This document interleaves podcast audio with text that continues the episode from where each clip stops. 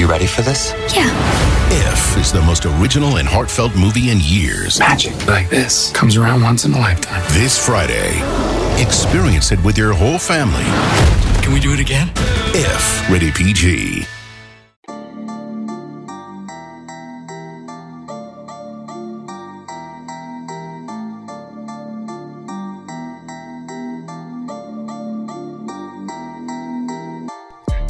Some familiar faces are returning to Illinois this weekend as the Illini host Maryland for a Friday night 8 p.m. kickoff on FS1. I'm Jeremy Warner, Illini Inquirer publisher, and yes, Mike Locksley and the 2 0 Maryland Terrapins coming to Champaign. The first time Maryland will play in, in, Memorial Stadium. It is the last road trip Maryland has to make in the Big Ten. These two teams have only played once so far uh, that uh, Maryland's been in the Big Ten, and they've been in the Big Ten for a while 2014. So they've only had two crossover games so far. The first one did not go well out in College Park as Illinois gave up 63 points in that. So I know I know the defense is really bad. They've been dreadful the last two weeks, but we have seen worse. Um, now, Maryland comes in with a high powered offense this time with Mike Locksley. So we'll see uh, if we can compare that with some of the dreadful defenses we've seen here in the past. But it is time for Illinois to show whether they are closer to the Nebraska game or whether the last two weeks uh, have been more of what Illinois football is. But Locksley does return. For those who are young or don't remember, Locksley was the offense coordinator for Illinois from 05 to 08. Of course, that includes some very good offenses that he led and some very good players that he helped recruit. Uh, back in 07, of course, Illinois goes 9 and 3 during the regular season, goes to the Rose Bowl gets trounced by USC. That was just more talented. But uh, it was a great season. Juice Williams, Rashard Mendenhall, Regis Benn, and of course, uh, had a huge role uh, in recruiting um, Regis Benn, who's from Washington, D.C., where Mike Locksley grew up as well. And Vontae Davis was a, a, huge defensive back for that team that he helped recruit. And, and obviously, Juice Williams was was his uh, you know mentee, uh, someone that he coached every day, and uh, even 2008, where Illinois was really disappointing. That was a high-powered uh, passing attack with Juice Williams and, and Regis Benn, and, and, Regis had one of the best single seasons we've seen. It was just so disappointing they did make it to a bowl game that year, and one of the more disappointing seasons Illinois had. But after that Illinois uh, actually goes on to New Mexico, which is a really tough job, and and didn't do so well, obviously. And then Ron Zook made a couple bowl games without Locksley, but the offense coordinator position was an issue for him. The Mike Schultz year was really bad. First year, Paul Petrino uh, with Nathan Scheelhaase was pretty good, but the second year, after a great start, um, that offense was just really bad for the last six games, and really cost Ron Zook his job. And of course, Zook goes on, coach for the Green Bay Packers as a special teams coach, and now he's back at Maryland as the special teams coordinator. Um, so Ron Zook and Mike Locksley will be here this weekend to take on the Illini. And it makes you think, like back to those days, like Ron Zook deserved to be fired. Now, maybe you didn't like the way the athletic director went about it, but he had really underwhelming seasons after the Rose Bowl. Like that 2008 team had no reason, no reason to not make a bowl game. And they lost at Ford Field, which was a dumb game to schedule, uh, to Western Michigan, right? Um, that that can't happen. Or the next year, which was a really talented team, went three and nine. Okay, and then 2010, nice bounce back year. Nathan Scheelhaase is your quarterback. 2011, one of the most exciting times I've covered Illinois football is Illinois goes 6 and 0 to start the year.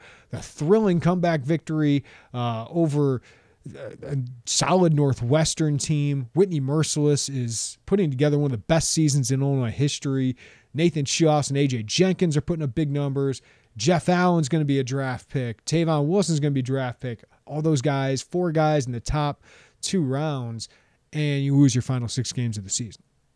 Right? You didn't even have to go 10 and 2, but go 8 and 4, right? And they weren't able to do that. And Mike Thomas pulls the trigger, and unfortunately, uh, Illinois never hired a better coach than Ron Zook after that. So Zook was 18 and 38 in the Big Ten. Uh, first two years you might not hold against him, but the last four years was 11 and 21. Um, so he recruited well, didn't utilize that talent well enough, didn't keep it well enough on, on campus, uh, and uh, obviously didn't get the most of it. And there were some coaching issues that, that people remember. But I think Ron Zook's coming back to Champaign remembered more fondly than when he originally left, right? Because of what's happened with Tim Beckman and what's happened with Lovie Smith.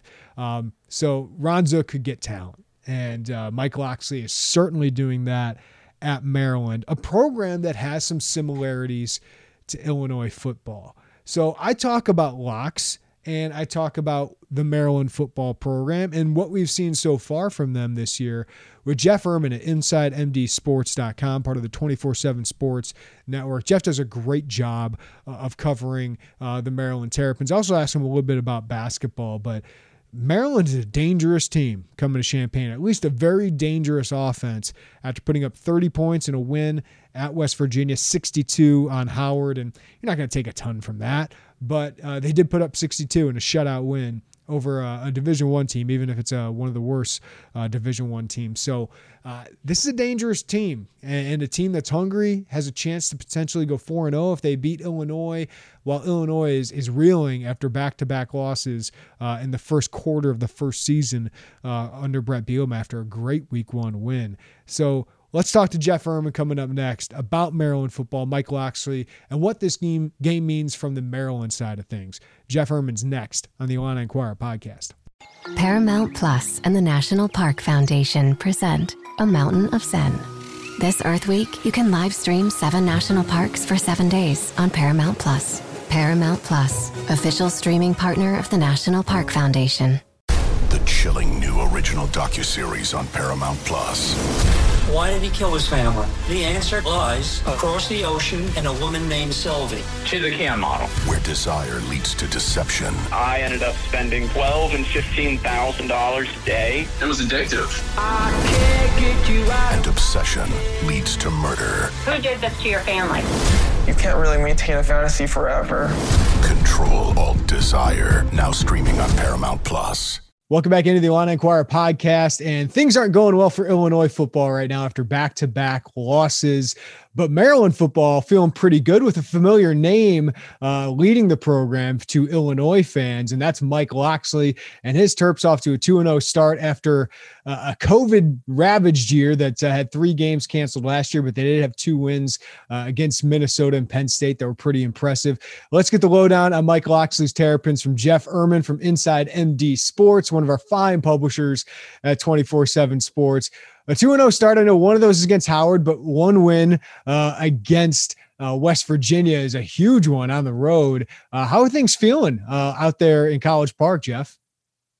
Uh, there's a lot of excitement. I mean, more than there has been certainly around Maryland football in years when you look at the way past few years have gone, both on and off the field. You know, they haven't been to a bowl game since 2016.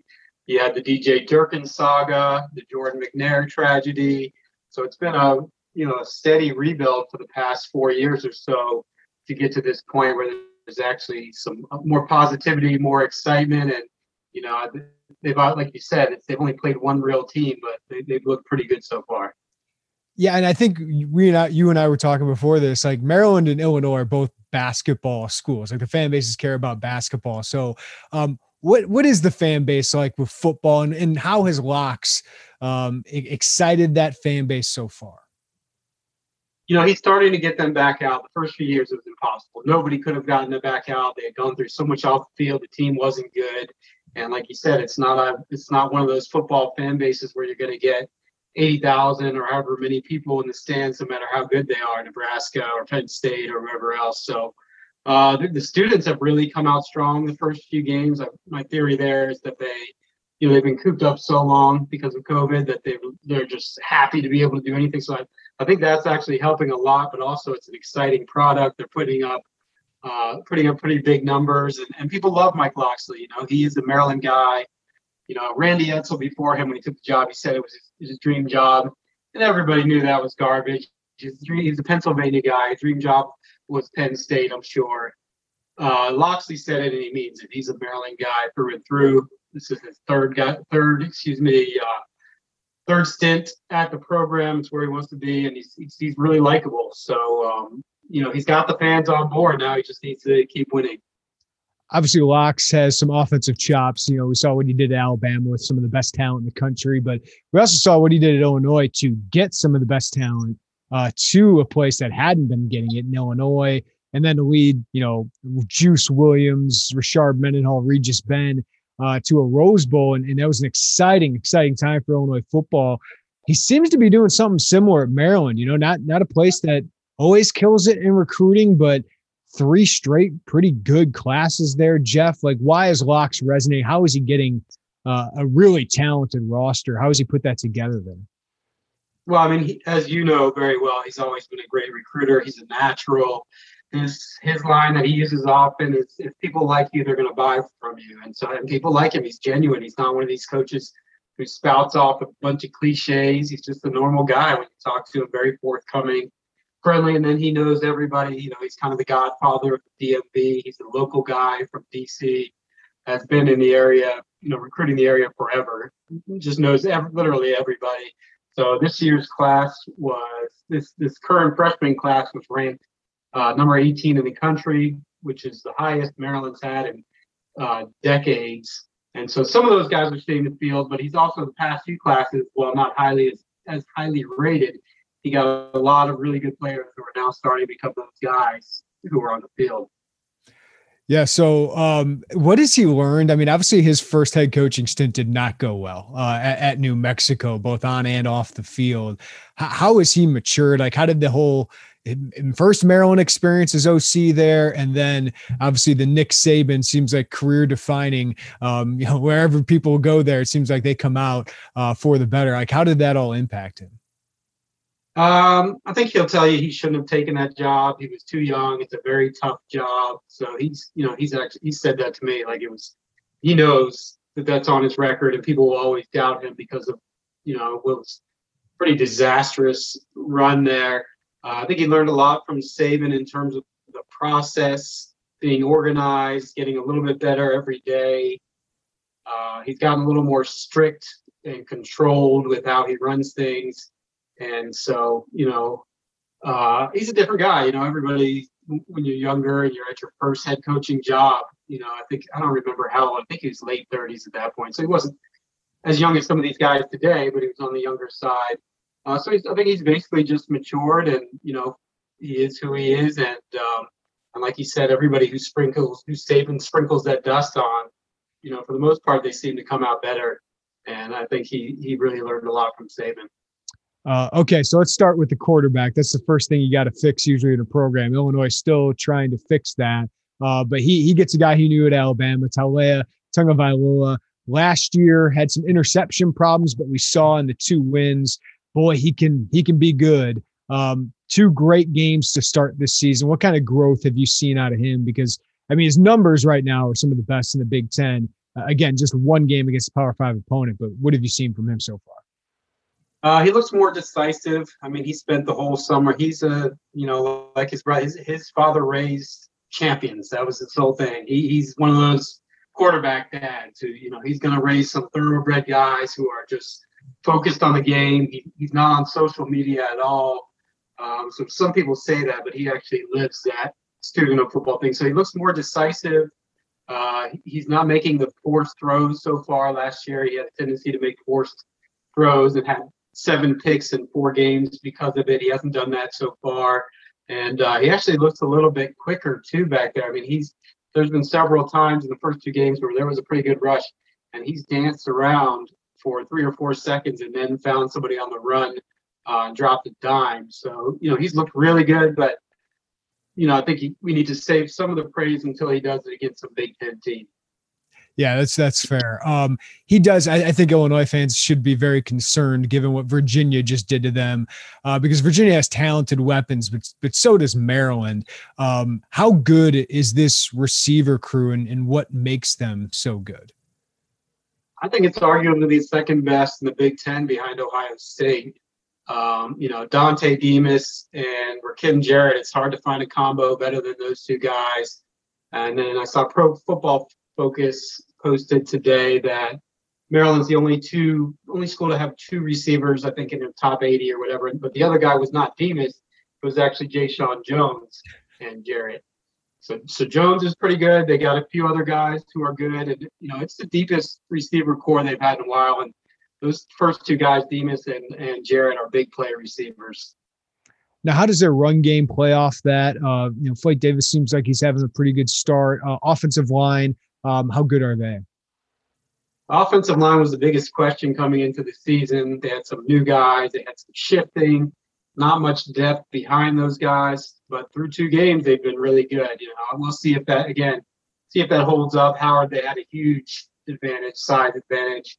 West Virginia, we don't know how good they are yet, um, but they've looked better than expected. Fleet Davis was kind of an unproven guy. He's he's had a solid career, but unproven in terms of being a number one back.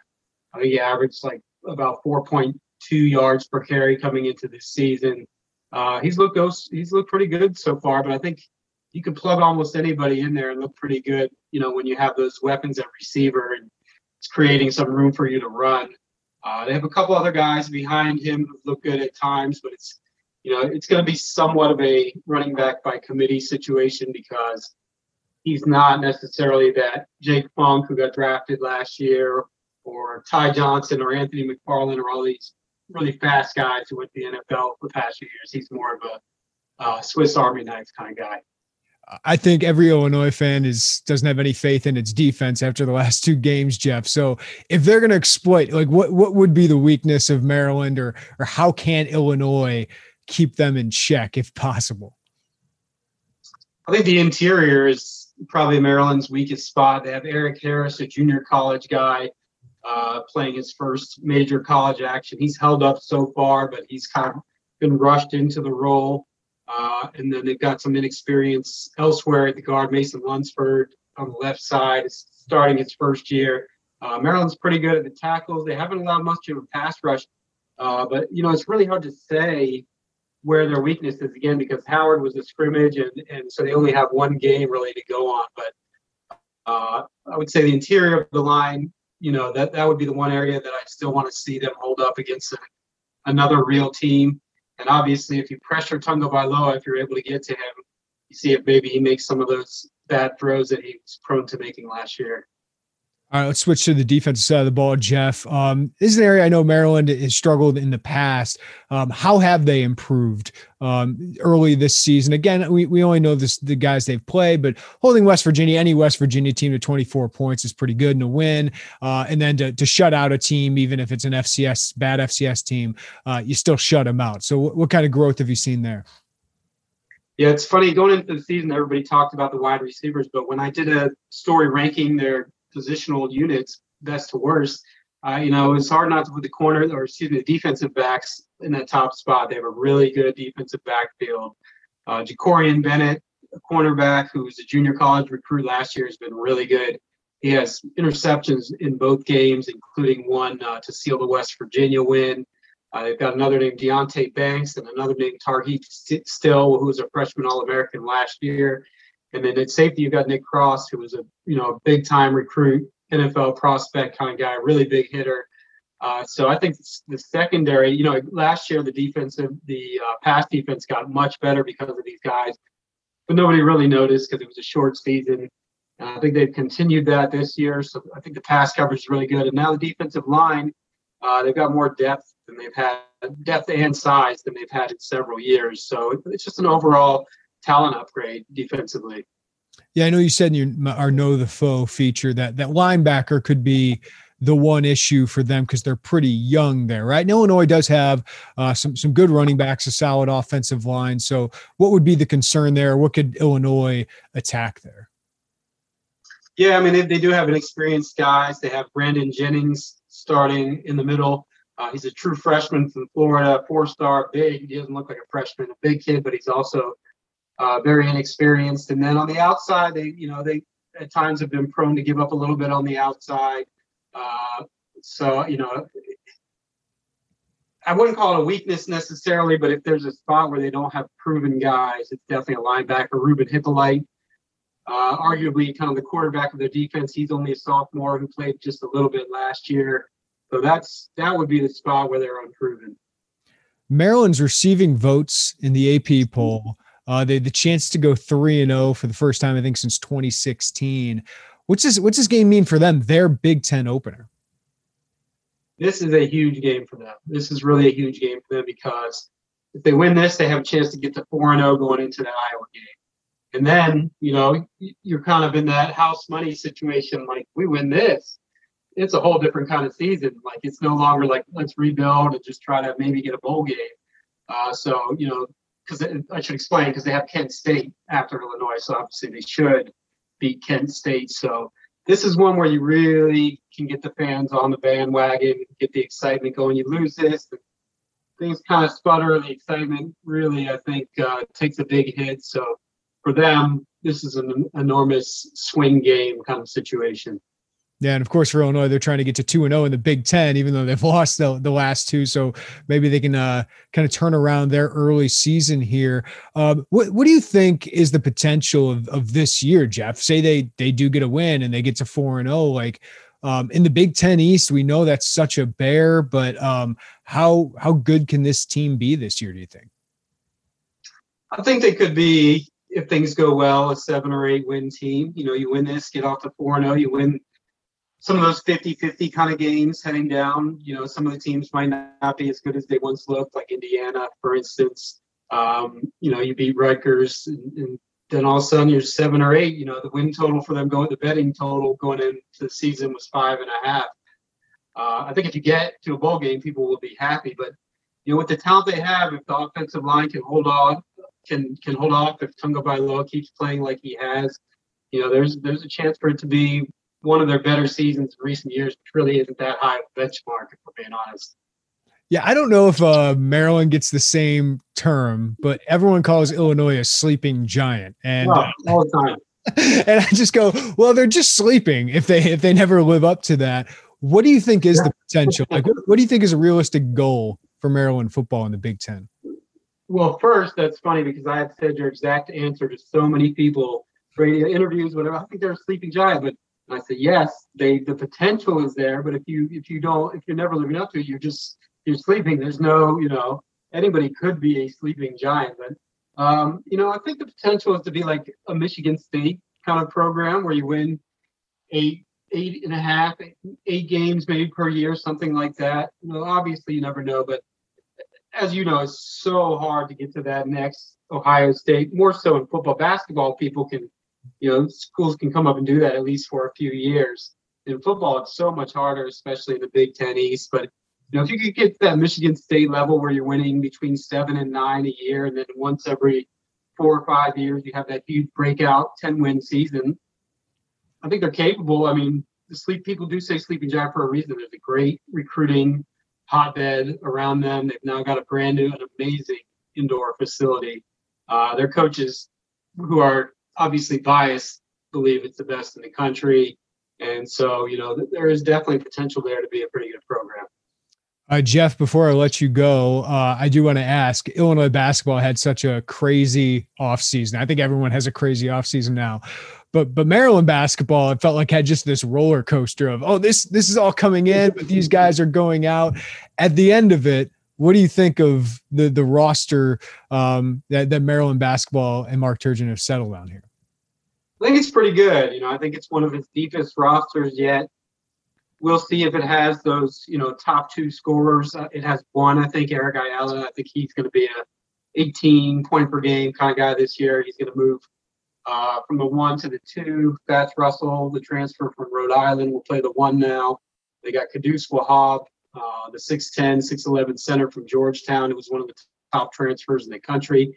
I really like Donta Scott. I think people he's underappreciated uh, as a forward. I think he'll become a you know a borderline star this year. So they've got and they've got a deeper bench than they've had the past few years. So I think you know if things work out, it's got the potential to be one of his best teams it feels like Mark Turgeon, like nobody's been happy there about about what he's done, despite him.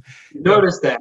Yeah, yeah, I have. And when I went to DC for the uh the Big Ten tournament, people were talking about like Mark Turgeon, like he's not doing all that well, even though he's finishing atop the Big Ten, and even in his down years, he's making the tournament. So, what is that relationship been like? Why why is Turge not like beloved there?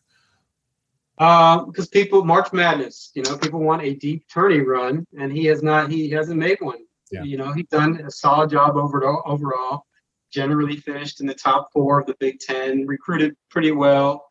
Um, but there's been, you know, one Sweet 16, and it wasn't even a really satisfying one. It was one where they beat Hawaii and South Dakota State and then lost in a borderline blowout to Kansas. So, you know, they people live for March Madness and, and, and the Big Ten tournament, and you know that just hasn't happened for them. So I think after what they saw Gary Williams do and realized that the program was capable, you know, he was going to Sweet 16 every year, then finally got to the Final Four, then the next year won it all. They they got a taste of that and they want more, and that just hasn't happened yet.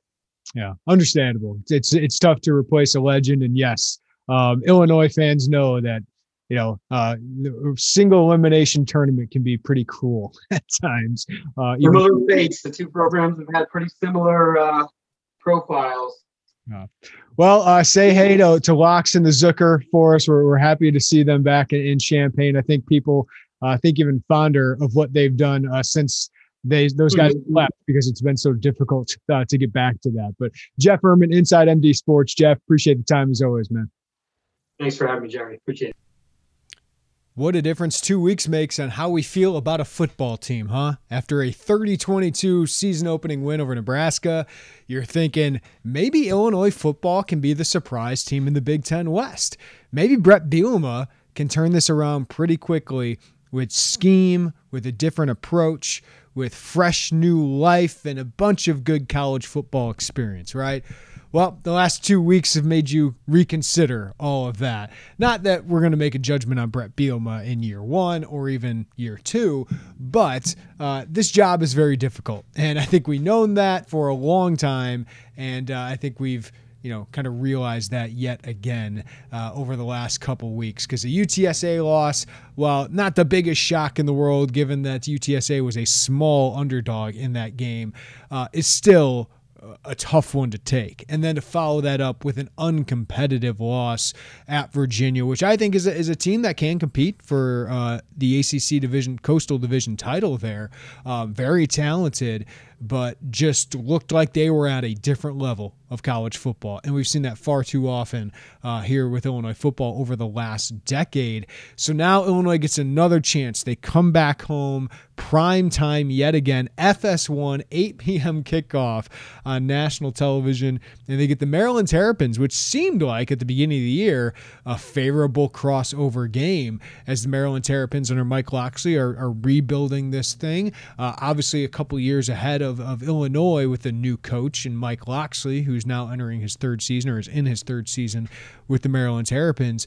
But the Marylands look pretty dang good. Going on the road to West Virginia, and I don't know how good West Virginia is, but to win on the road at West Virginia, a pretty dang good program over the last few decades, uh, is an impressive start. And then to beat Howard, an FCS team, and probably a bad one, 62 to nothing um, that's impressive, no matter who the opponent is. 62 to nothing is a lot of points, and Maryland is talented that's what you come back to. They have recruited extremely well under Mike Locksley, which no one is surprised about around here.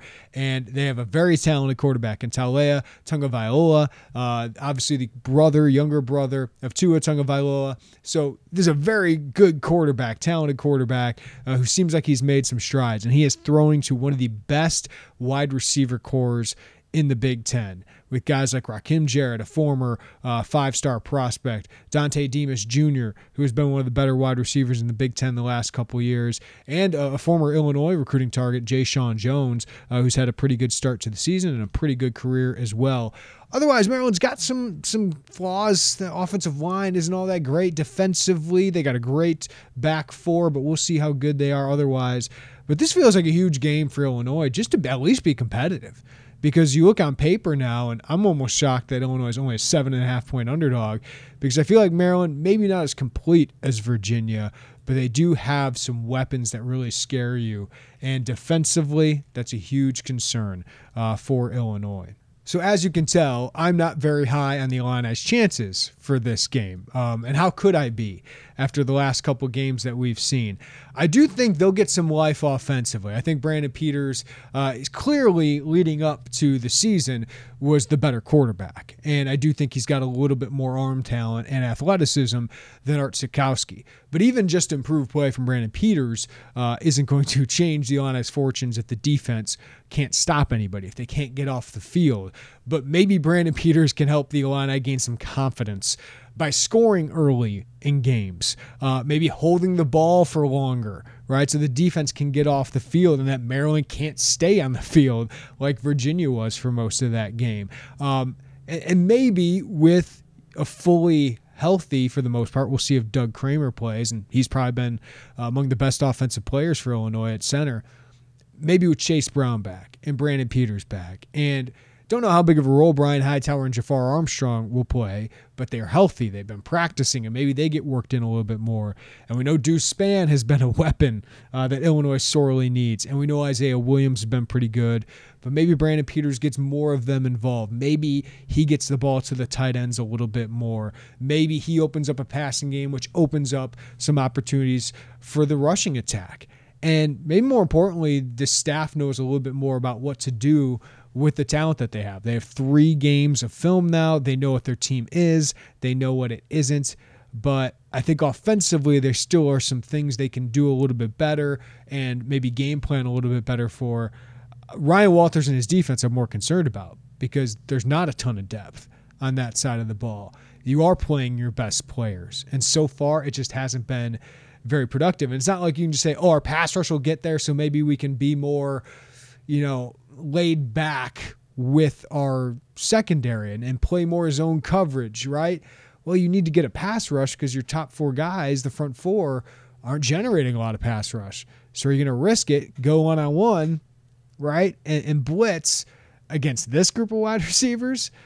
I, they just got to play fundamentally sound better. Um, you know, the, the coaching staff has talked a lot about the team getting rattled and kind of being in quicksand and one problem snowballs and this team just mentally kind of lacks it. And that's probably due to their history that they have but also you wonder is this group talented enough? Are there enough difference makers on that side of the ball? I really think they miss keith randolph. I really think they miss cj hart um, and I think this staff's going to have to make some talent upgrades in the offseason through the transfer portal and just long term through the prep market. Um, this is a big game for Illinois. Um, not that you feel confident in it, but at some point you got to surprise us because right now I don't know if they're going to be a favorite over anybody. Maybe Charlotte, but Charlotte beat Duke, right? So there's not a game on the schedule you feel good about after the last couple weeks. But we did see this team do something good against Nebraska. I don't think that was all on Nebraska screwing up. It helped that Nebraska's offense screwed up, uh, but you did own the line of scrimmage. Uh, I thought on the offensive line for most of that game, you're able to run the ball, you're able to make good plays, and you played fundamentally sound defense. Uh, so if they can get back to that, they'll have a chance, right? That's what you got to get back to on defense. And then maybe you're 2 0 in the Big Ten, right? If you can find a way to win this game and start to get some of that good feeling mojo, some momentum back. Because then you get Purdue, that is a beatable team on the road. And then you get Charlotte, and you have a chance to claw back and to try and get back to what you thought this team would be. It's just hard to predict that right now, right? As much as you want to hope for that, I it's it, I can't sit there as an unbiased observer as much as I can be and go, yeah, I'm going to pick Illinois to win this game, right? Like, how could I do that based on what we've seen the last couple weeks? I think you guys would sit there and go, well, I'm not going to listen to that guy anymore, right? Because because my eyes. I mean, these are we use our eyes to see what we see, and right now, the last couple weeks, this doesn't look like um, a team that's going to beat Maryland. But we did see it against Nebraska, and you're wondering, is that is that the huge outlier here? I think we'll find that out against Maryland. Thank you as always for listening to the Illini Inquirer podcast. We appreciate you guys. Thanks to Jeff Ermann for joining us to break down the Terrapins as well. Uh, seems like Mike Locksley's got a little bit of momentum there, and uh, he recruits his butt off. But stay tuned to Illini Inquirer for the latest on Illinois football, what happens this weekend. I'll have some recruiting thoughts coming up as well. And uh, it's a big recruiting weekend for Illini basketball. Derek Piper will have the latest for you on that as well. We will have our post game podcast, as always, reacting to what we see at Memorial Stadium. It'll be a late one. I may get home at like 3, 4 a.m. the next morning.